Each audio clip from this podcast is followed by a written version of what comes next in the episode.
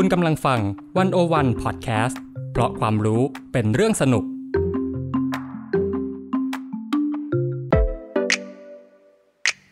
One O One In Focus เจาะไฮไลท์เด่น เศรษฐกิจสังคมการเมืองทั้งไทยและเทศ โดยกองบรรณาธิการ The One O One dot wor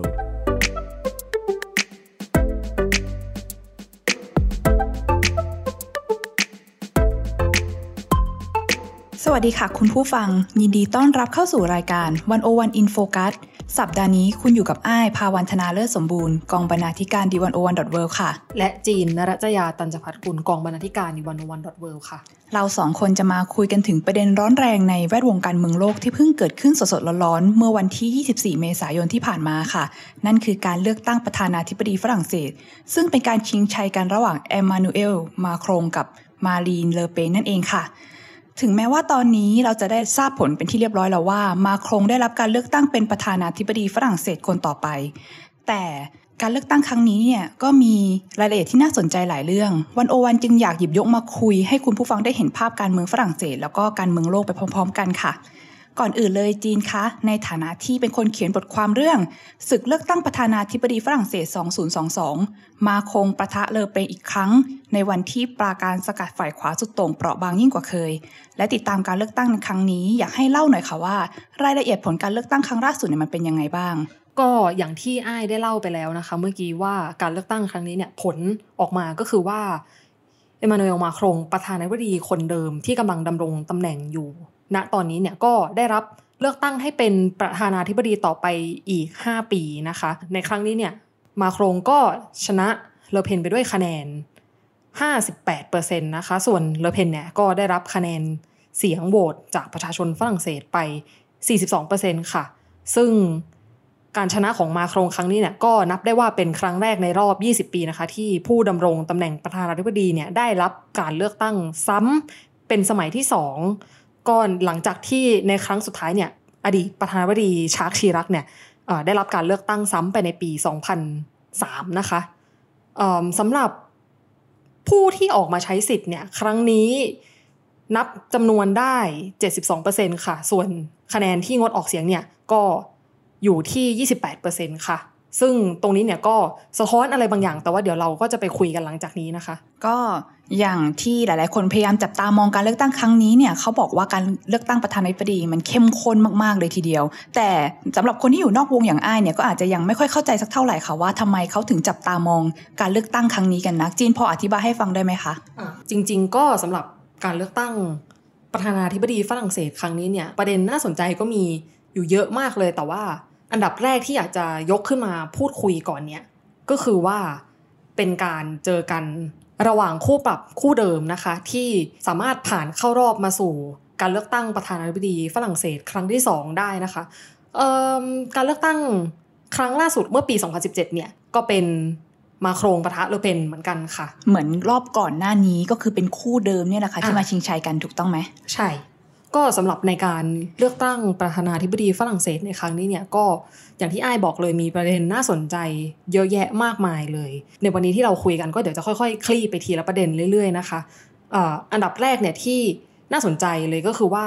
การเลือกตั้งครั้งนี้เนี่ยในการเลือกตั้งประธานาธิบดีฝรั่งเศสรอบที่2เนี่ยเป็นการเวียนกลับมาพบกันของคู่ปรับคู่เดิมค่ะก็คือ เมื่อปี 2017 การเลือกตั้งประธานาธิบดีฝรั่งเศสครั้งก่อนเนี่ยก็ สองคนผู้ผู้สมัครตำแหน่งประธานาธิบดีสองคนที่เข้าชิงตำแหน่งเก้าอี้ประธานาธิบดีเนี่ยก็เป็นมาครงและเลอเพนเหมือนกัน ซึ่งการเลือกตั้งในปี 2017 เนี่ย จริงๆแล้วก็ถือว่าเป็นหนึ่งในศึกการเลือกตั้งหยุดโลกครั้งหนึ่งเลยก็ว่าได้นะคะ ถ้าเกิดว่าเราย้อนกลับไปเมื่อปี 2017 เนี่ย ถ้าเราดูกระแสการเมืองโลกเนี่ยณนะตอนนั้น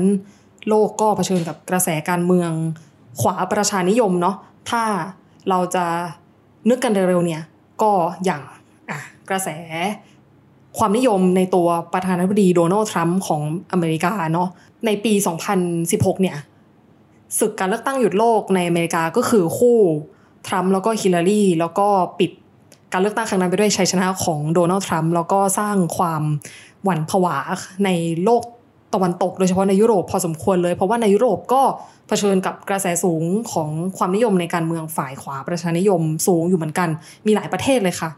ก็นี่แหละค่ะที่ฝรั่งเศสก็เป็นอีกที่หนึ่งเหมือนกันที่ก็เผชิญกับกระแสสูงเหมือนกัน แล้วก็มีมารีนเลอเพนเป็นตัวแทนของการเมืองประชานิยมฝ่ายขวาค่ะที่ได้รับความนิยมมาก ๆ มากพอที่จะเข้าสู่การเลือกตั้งประธานาธิบดีฝรั่งเศสในรอบที่สองค่ะ ซึ่งถ้าจะให้ขยายความว่ามันน่ากลัวยังไงณนะตอนนั้นในโลกเนี่ยก็เผชิญกับปัญหาวิกฤตผู้อพยพเนาะแล้วก็วิกฤตประชานิยม ซึ่งณตอนนั้นเนี่ยถ้าเกิดว่ามารินเลเพนเนี่ยซึ่งมาจากพรรค Front National หรือ National Front เนี่ยชนะการเลือกตั้งเนี่ยฝรั่งเศสก็จะเป็นประเทศสำคัญประเทศหนึ่งในยุโรปที่หันขวา แล้วก็กลับไปใช้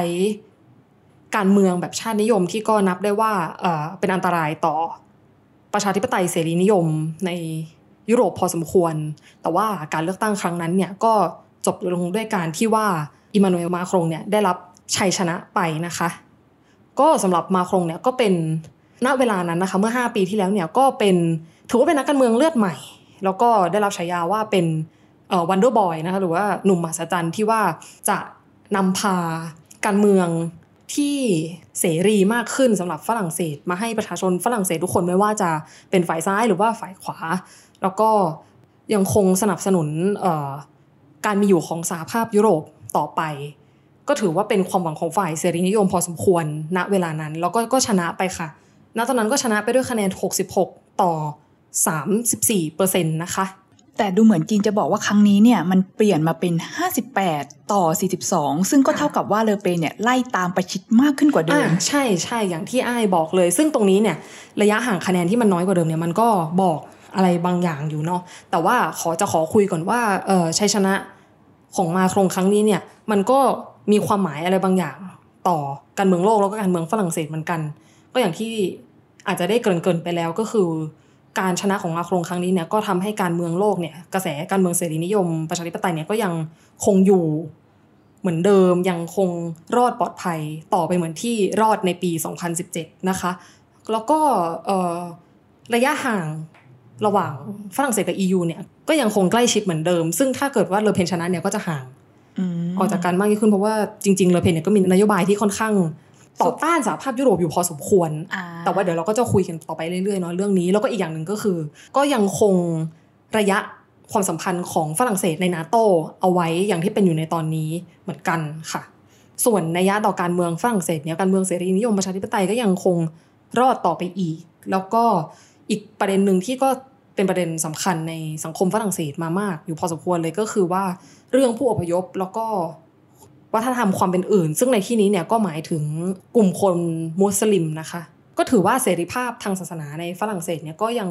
คงอยู่รอดต่อไปได้อยู่ค่ะโอเคค่ะ เราก็จะพอจะอาจจะมองเห็นภาพเริ่มเห็นภาพคร่าวๆ แล้วว่าพอ มาครงชนะเรอเปนแล้วเนี่ยมันก็ทำให้นโยบายต่างๆ ที่เรอเปนเคยเสนอออกมาไม่ว่าจะเป็นเรื่องของการต่อต้านสหภาพยุโรปเนาะหรือว่าการสกัดกั้นหรือลิดรอนสิทธิบางอย่างกับกลุ่มชนกลุ่มน้อยอย่างเช่น คนนับถือศาสนาอิสลามในฝรั่งเศส ก็จะนโยบายเหล่านี้ก็จะไม่มีผล แต่มันมีในการเลือกตั้งเนี่ยมันจะมีศัพท์บางคำที่อ้ายังไม่ค่อยเข้าใจเท่าไหร่ค่ะจีน คืออย่างเช่นคำว่า Republic Front มันมีความสำคัญยังไง หรือว่ามีความหมายยังไงต่อการเลือกตั้งครั้งนี้บ้างคะอ่า ถ้าเกิดว่าเราดูพาดหัวข่าวของการเลือกตั้งครั้งนี้เนาะมันก็จะมีอยู่คำหนึ่งที่มาครงเนี่ยพูด ซึ่งจริงๆไม่ใช่คำของมาครงนะแต่ว่ามันเป็นคำอย่างที่อ้ายบอกเป็นคำในการเมืองฝรั่งเศสก็คือว่าเราจะต้องรวมพลังของ Republic Front หรือว่าแนวหน้าสาธารณรัฐเนี่ยเพื่อที่จะสกัดการเมืองฝ่ายขวาจัด ซึ่งตรงนี้เนี่ยมันหมายความว่าถ้าเราดูการเลือกตั้ง ระบบการเลือกตั้งของฝรั่งเศสเนี่ยมันมีสองรอบใช่ไหม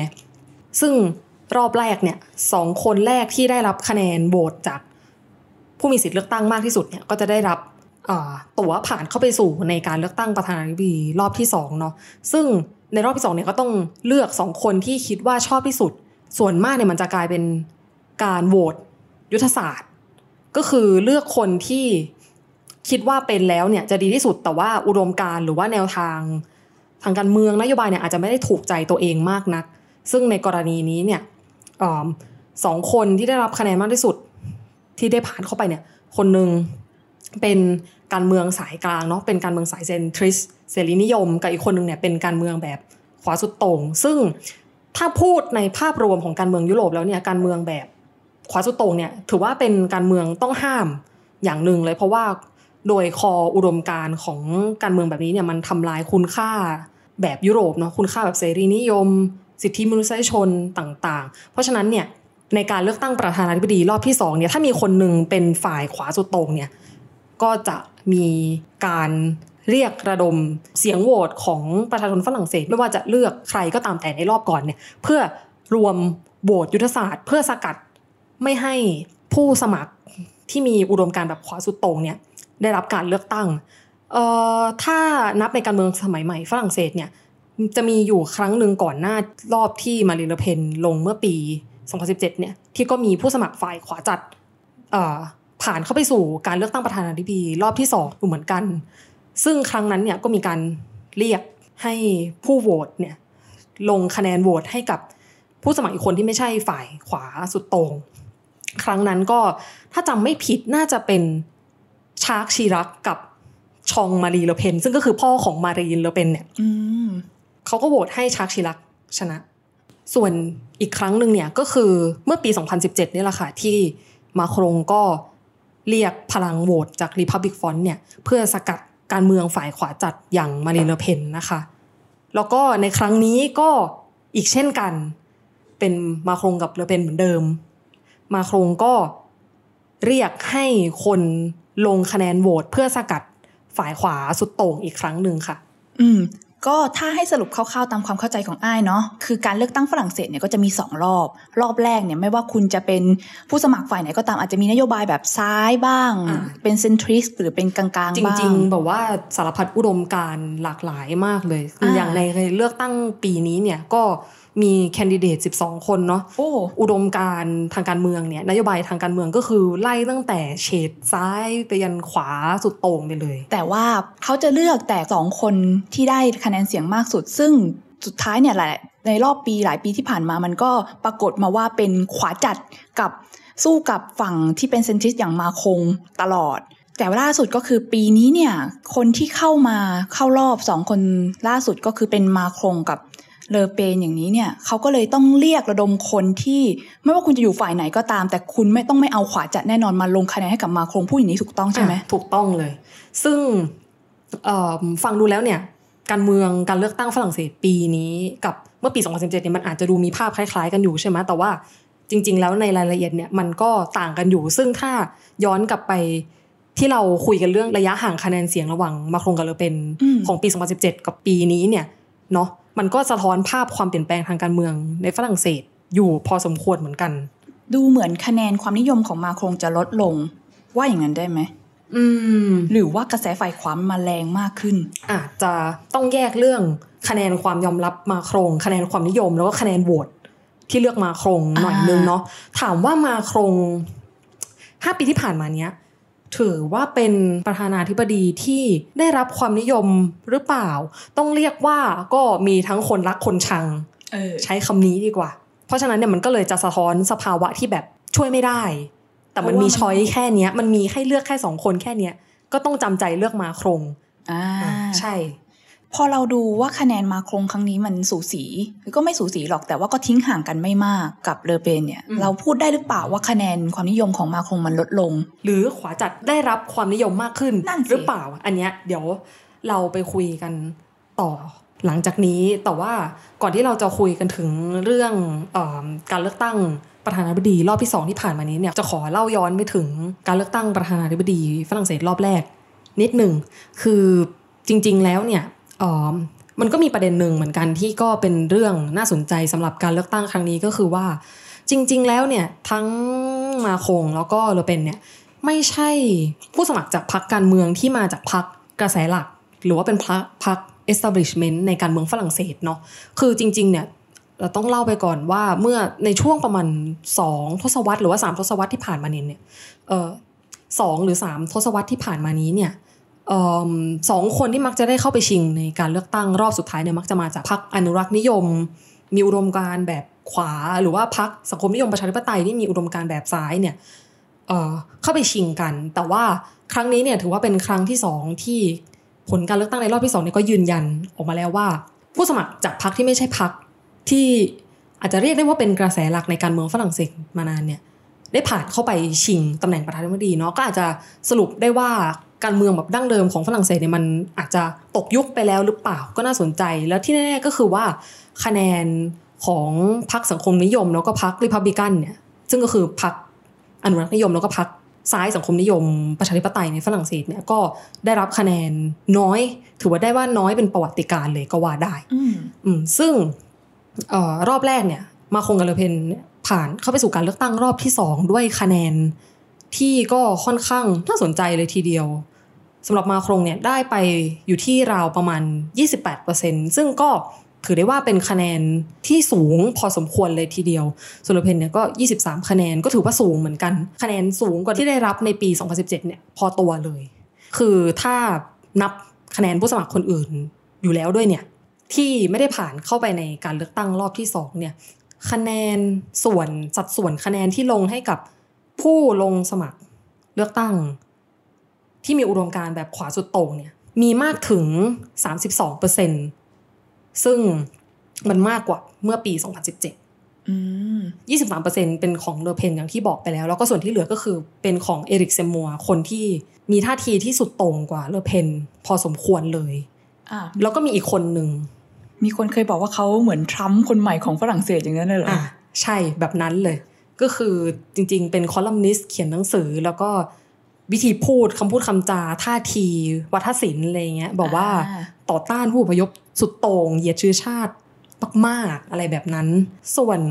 อีกอย่างหนึ่งที่น่าสนใจก็คือว่าคะแนนอีก 22%ในรอบแรกเนี่ย ซึ่งก็คือที่ 3 ในการเลือกตั้ง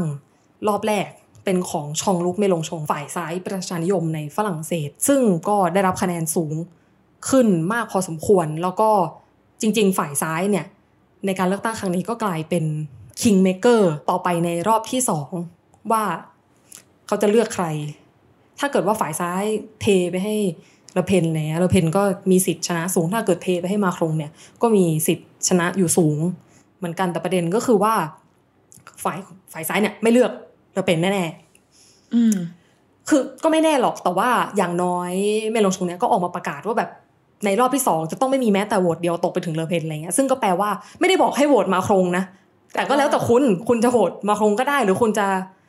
งดออกเสียงก็ได้ แล้วแต่ตรงนี้มันก็ในรอบที่สองเนี่ยก่อนที่ผลเลือกตั้งจะออกเนี่ยก็สร้างความไม่แน่นอนอยู่พอสมควรว่าสรุปแล้วเนี่ย ฝ่ายซ้ายจะเทให้ใครอะไรเงี้ยเออ แต่พูดกันตามตรงถ้าเกิดเขาประกาศออกมาว่า ฝ่ายซ้ายไม่ควรจะเลือกเลอเพนจริง ๆ มาโครงเองก็ น่าจะเป็นตัวเลือกที่ไม่แย่หรือเปล่า อาจจะดีกว่าการงดออกเสียงอะไรอย่างนี้ อืมถ้ามองผ่านจากมุมมองของฝ่ายซ้ายเนาะมาโครงเนี่ยนโยบายทางเศรษฐกิจขึ้นชื่อเรื่องของการที่ออกนโยบายเอื้อต่อการลงทุนแล้วก็เอื้อต่อธุรกิจพอสมควร เอื้อต่อคนรวย เอื้อต่อชนชั้นกลาง แล้วก็ตัดสวัสดิการของบางส่วน หรือว่าตัดลดสวัสดิการส่วนชนชั้นกลาง หรือว่าคนรวยเนี่ย มากกว่า ฝ่ายซ้ายก็เลย รู้สึกอีหลักอีเหลืออยู่พอสมควรที่จะเลือกมาโครงเหมือนกลืนไม่เข้าคายไม่ออกจริง ๆ ในพาดหัวสื่อต่างประเทศเนี่ยก็มีการสัมภาษณ์เอ่อฐานเสียงของเมลงชงเนอะว่า การที่ต้องเลือกระหว่างเลอเพนกับมาโครงเนี่ยมันเหมือนกับการที่ต้องเลือกระหว่างกาลาโลกกับอาฮิวาตากาโลกมันมันไม่มีตัวเลือกไหนที่มันน่าเลือกขนาดนั้นเขาเปรียบกันขนาดนั้นเลยเหรอ ใช่ใช่ตอนเราเห็นเราก็ ตกใจอยู่เหมืโอ้อนกันเปรียบกันแรงเหมือนกันนะเนี่ยใช้ได้อยู่ แล้วนี่ก็คือภาพรวมของการเลือกตั้งรอบแรกเนาะแล้วพอนำไปสู่รอบที่สองเนี่ยเออมันก็มีภาวะอีหลักอีเหลืออย่างนี้เกิดขึ้นในสังคมฝรั่งเศสนั่นแหละว่าจะเลือกใครดีหรือว่าอะไร แล้วก็อย่างที่ถ้าย้อนกลับไปดูคะแนน อย่างที่เราก็พูดมาแล้วอะไรเงี้ยว่าเออระยะห่างคะแนนมันประชิดขึ้น มันก็เลยเป็นคำถามว่าแล้วสรุปแบบมาครงได้รับความนิยมลดลงเหรอหรือว่า ฝ่ายขวาสุดโต่งอย่างเลอเพนได้รับความนิยมมากขึ้น ซึ่งคำตอบเนี่ยมันก็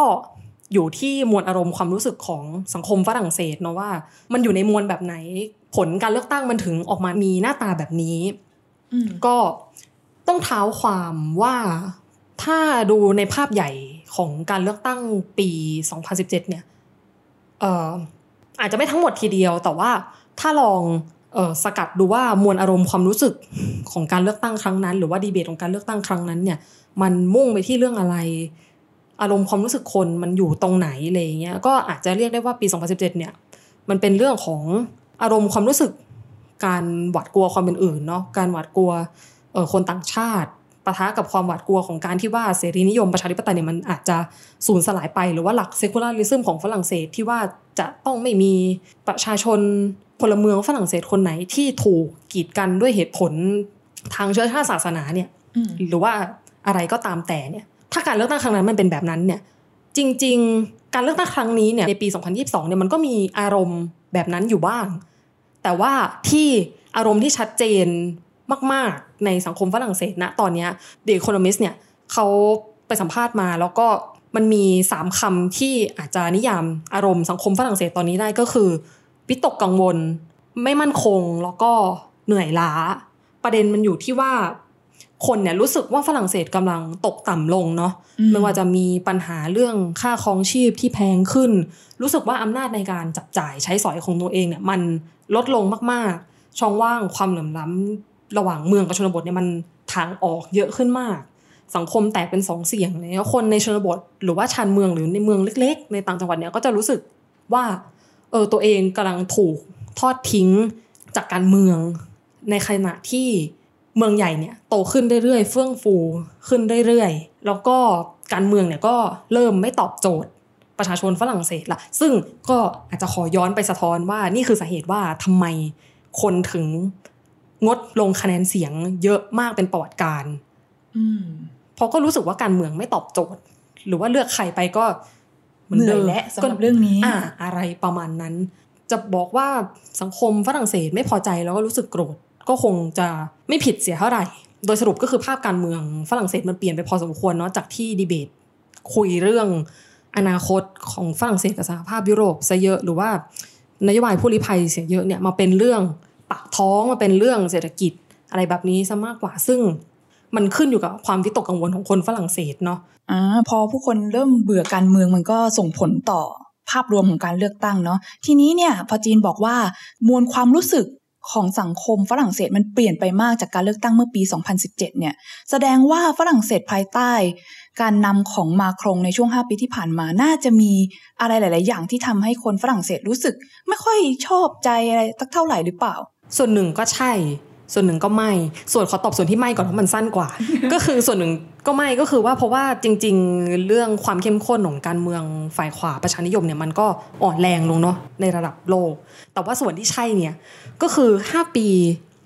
ของฝรั่งเศสภายใต้มาครงเนี่ยก็เปลี่ยนไปเยอะ คือจริง ๆ มันก็มีภาพความย้อนแย้งอยู่เหมือนกัน คือมวลอารมณ์อาจจะรู้สึกว่าฝรั่งเศสกำลังตกต่ำเนาะสำหรับคนฝรั่งเศสชีวิตไม่ดีใด ๆ แต่ว่าจริง ๆ แล้วต้องบอกว่า มาครงเนี่ยในช่วง 5 ปี มันก็มีช่วงขึ้นขาขึ้นขาลงเนาะอาจจะเคยได้ยินเรื่องวิกฤตประท้วงสกักเหลืองอืมแล้วก็มีวิกฤตโควิดอีก แล้วก็ช่วงท้ายปลายเทอมของวาระนี้เนี่ยก็เจอเรื่องสงครามยูเครนเนาะกำลังจะบอกว่าคือภาพความย้อนแย้งมันอยู่ที่ว่าสังคมฝรั่งเศสอาจจะรู้สึกไม่มั่นคงหวาดวิตก แล้วก็รู้สึกฝรั่งเศสกำลังตกต่ำก็จริง แต่ว่าอย่างในช่วงวิกฤตโควิดเนี่ยจริง ๆ มาคงก็ถือว่าอา สอบผ่านเหมือนกัน นโยบายพยุงเศรษฐกิจในช่วงโรคระบาดเนี่ยถือว่าจริงๆแล้วทำได้ดีเลยทีเดียว จริง ๆ มันมีตัวเลขอยู่ว่าการทุ่มงบประมาณการคลังมหาศาลของมาคงเพื่ออุ้มชู พยุงธุรกิจให้เปิดต่อไปได้ พยุงระดับรายได้คน พยุงคุณภาพการครองชีพของคน จริง ๆ แล้วทำให้ฝรั่งเศสหลังโรคระบาดเนี่ยออมีระดับการพัฒนาเศรษฐกิจที่ถือว่าดีกว่าประเทศอื่น ๆ อยู่มากเลยทีเดียว แต่ว่าสุดท้ายเนี่ยมันก็สวนกับ อารมณ์ความรู้สึกของคนฝรั่งเศส แล้วก็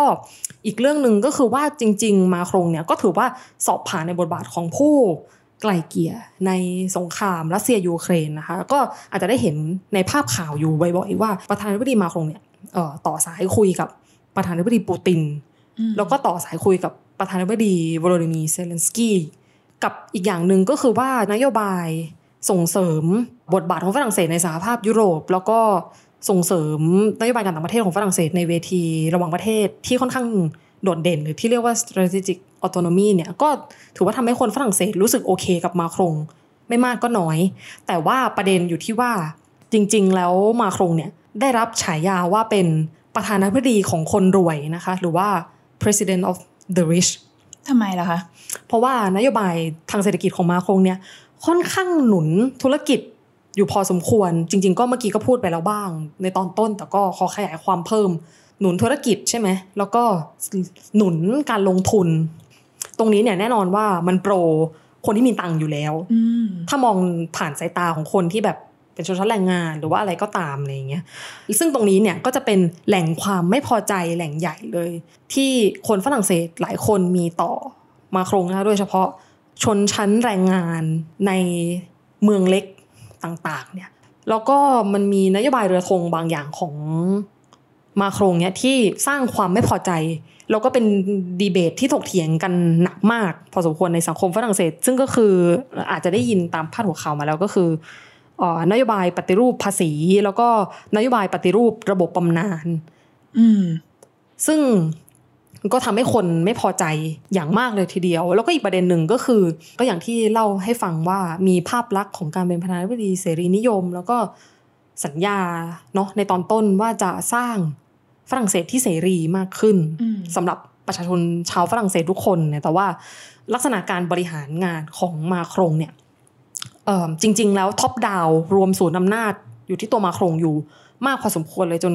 ได้รับฉายาว่าเป็นจูปิเตอร์เนาะจูปิเตอร์ใช่ ทั้งหมดนี้เนี่ยมันก็เลยทำให้มาครงเนี่ยมีภาพลักษณ์ว่าเป็นประธานาธิบดีผู้ห่างเหินเป็น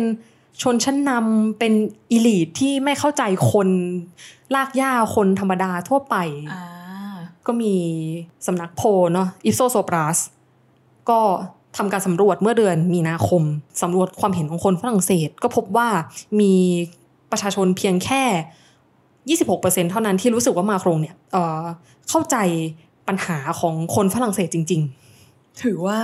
น้อยๆก็ก็น้อยอยู่ และที่เซอร์ไพรส์กว่าก็คือว่าแต่คนน่ะกลับรู้สึกว่าเลอเพนน่ะเข้าใจประชาชนอยู่ที่ประมาณ 46%อ๋อมีหน้าแล้วเขาถึงได้อกสั่นขวัญแขวนกันว่าอะเรือเป็นใช่อาจจะมาแรงกว่า ซึ่งเดี๋ยวเราจะไปเล่ากันต่อหลังจากนี้ว่าทำไมแบบว่าเลอเพนรอบเนี้ยถึงดู ชนะใจคนมากขึ้นขวาจัดมันมาแรงขึ้นหรือเปล่าอะไรอย่างเงี้ย แต่ว่าเดี๋ยวขอเก็บไว้ก่อน มาครงอะจริง ๆ ก็มีนโยบายที่ทำให้คนไม่พอใจอีกก็คือว่า มาครงเนี่ย จริง ๆ อาจจะเรียกได้ว่าออกนโยบายที่เล่นกับไฟเนาะในเครื่องหมายคำพูด เล่นกับไฟเป็นยังไงอะก็คือพยายามจะเอาใจเสียงฝ่ายขวามากขึ้น คือจริง ๆ มาครงเนี่ยตอนแรกมีภาพลักษณ์ของการเป็นนักการเมืองสายกลางหรือว่าจริง ๆ อาจจะถ้าดูประวัติเนี่ยจริง ๆ เคยอยู่กับพรรค Socialist ที่เป็นพรรคสายกลางซะด้วยซ้ำแต่ว่าระหว่าง 5 ปีที่ผ่านมาเนี่ยนโยบายความมั่นคงของมาครงเนี่ยมันมีลักษณะที่ไปทางขวามากขึ้น ก็คือให้อำนาจตำรวจเพิ่มขึ้น หรือว่าออกกฎหมายต่อต้านผู้ก่อการร้ายมุสลิมที่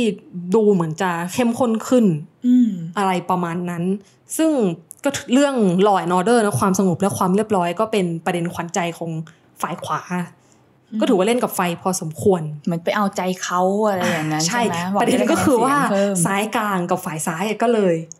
ยิ่งแบบตีตัวไม่พอออกห่างอ่า รู้สึกว่าแบบ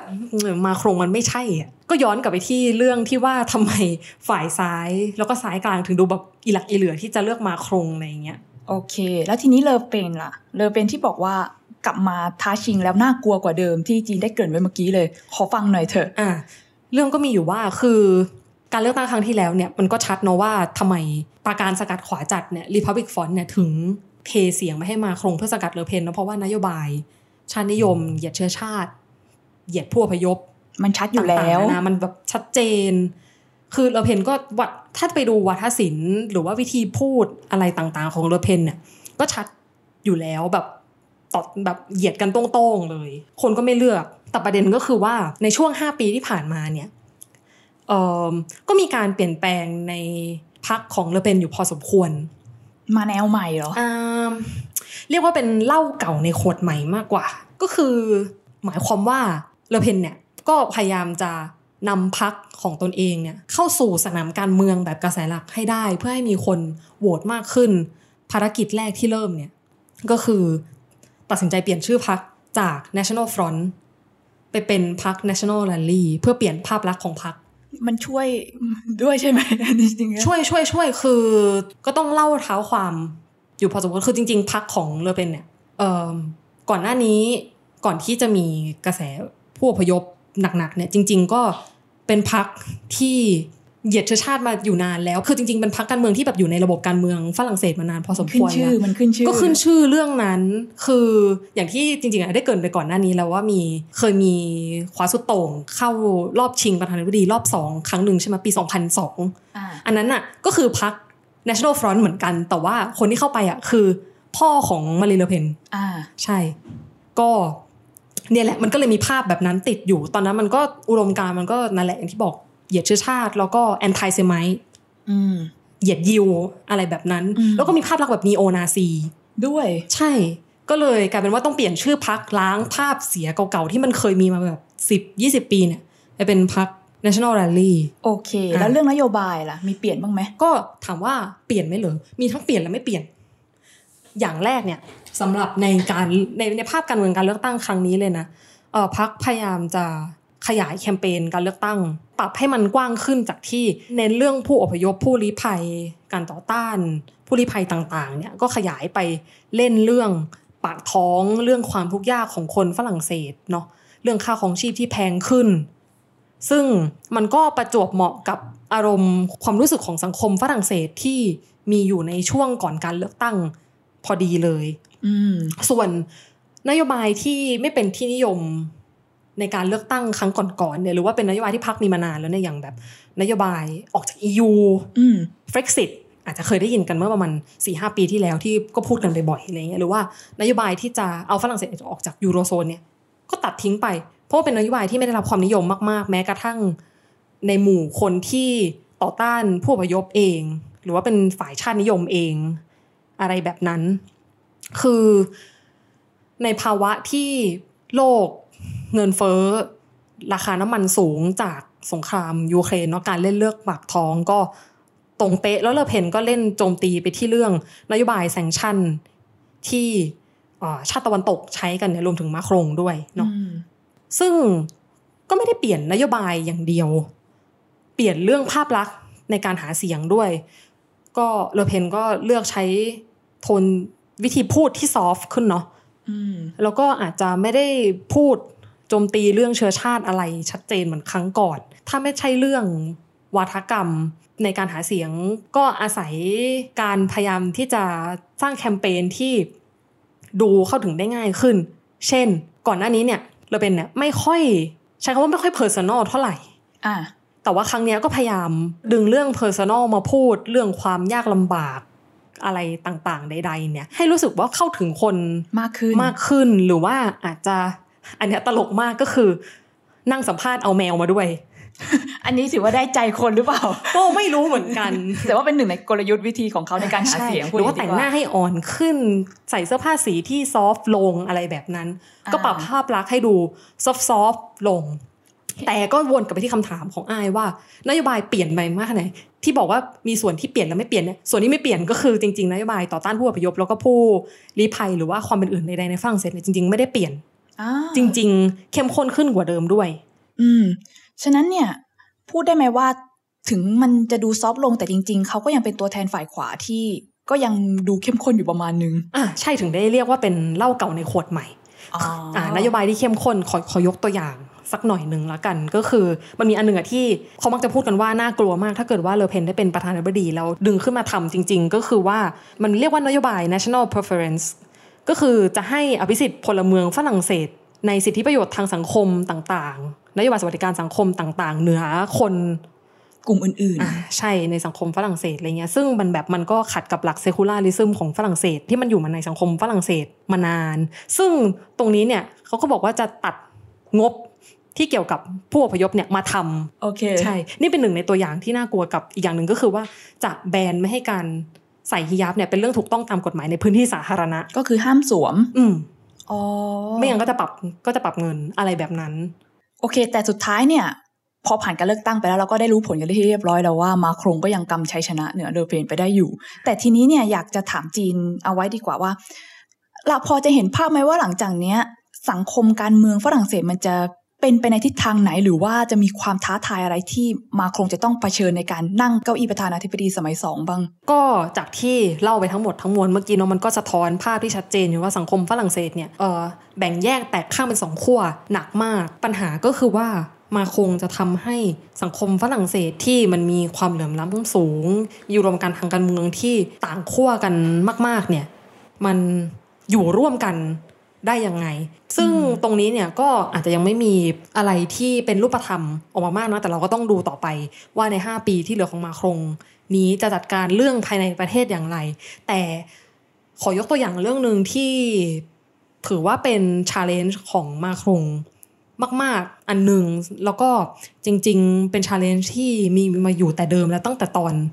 ที่เป็นประธานาธิบดีสมัยก่อนหน้านี้ก็คือเรื่องการ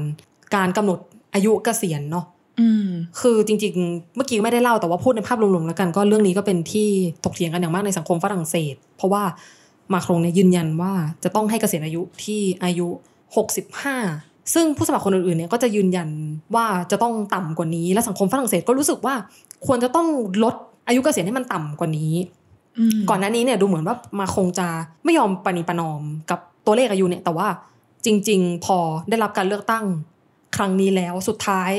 ก็อาจจะต้องบีบให้มาโครงลงมา มาฟังแล้วก็สัมผัสถึงความรู้สึกของเอ่อความวิตกกังวลของสังคมฝรั่งเศสเนี่ยมากขึ้นขึ้นอ่านี่ก็เป็นตัวอย่างหนึ่งว่ามาโครงเนี่ยอาจจะต้องลดภาพของการเป็นเอิ่มประธานาธิบดีผู้ห่างเหินหรือว่าเป็นประธานาธิบดีของคนรวยเนี่ยลงมา ฟังให้มากขึ้นว่าจริง ๆ คนที่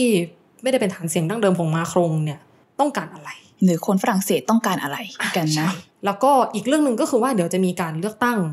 นายก แล้วก็สภานิติบัญญัติแห่งชาติของฝรั่งเศสเนี่ยเกิดขึ้นในอีกเดือนหรือ 2 เดือนข้างหน้านี้ โอ้ไม่แน่ใจแต่ประเด็นแต่ประเด็นก็มีอยู่ว่า ถ้าเกิดว่าประชาชนเนี่ยเลือกตั้งนายกและสภาที่มีอุดมการณ์การเมืองที่สวนทางกับมาโครงเนี่ยมาโครงก็อาจจะต้องเผชิญความยากลำบากบางประการในการเมืองสภาฝรั่งเศสเนาะถึงแม้ว่าประธานาธิบดีเนี่ยจะเป็นหัวเรือใหญ่ในการกำหนดวาระทางการเมืองของฝรั่งเศสก็ตามอะไรเงี้ยอาจจะต้อง เผชิญกับสิ่งที่เรียกว่า cohabitation อืมหรือว่าการที่แบบสองขั้วตรงข้ามการเมืองของฝรั่งเศสจะต้องแบบยอมปณีประนอมกัน